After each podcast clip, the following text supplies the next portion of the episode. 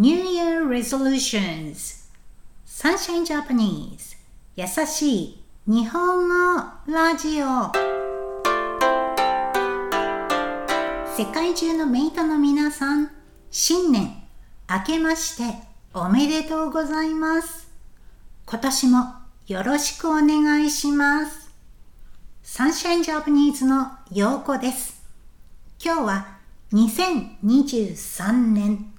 1月5日です。新年 New Year 新年最初 The first 最初のエピソードです。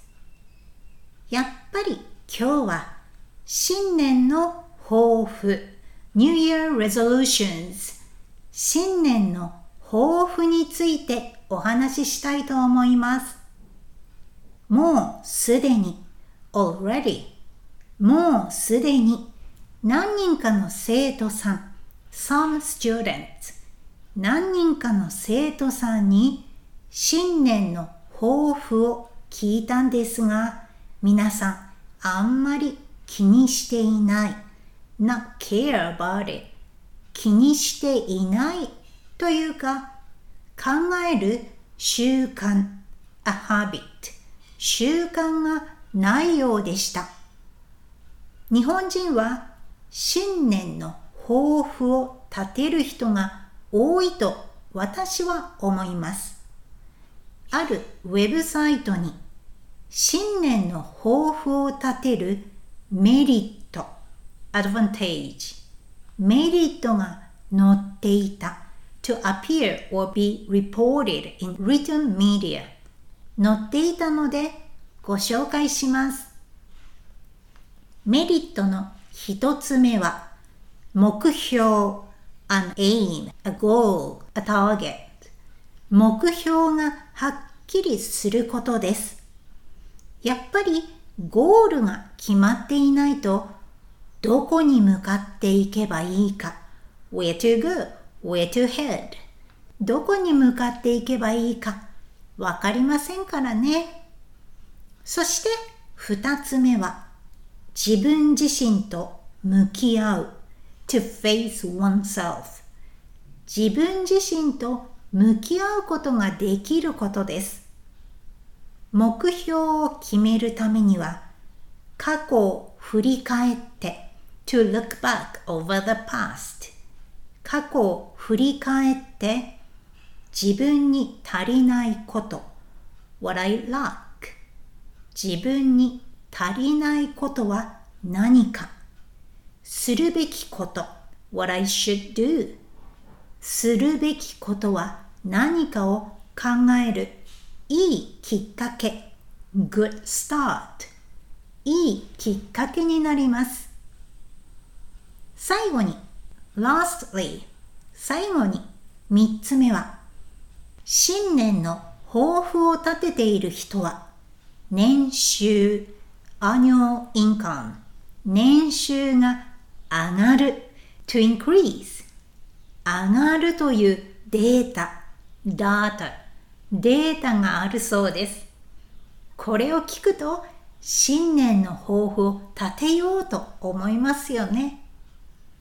私の場合年収は上がっていませんが年始 the beginning of the year 年始に新年の抱負を立てて年末 the end of the year 年末にできたかどうか確認する to check 確認するのが好きです面白いですよ今年はぜひ新年の抱負を立ててみてください。Now let's review today's vocab.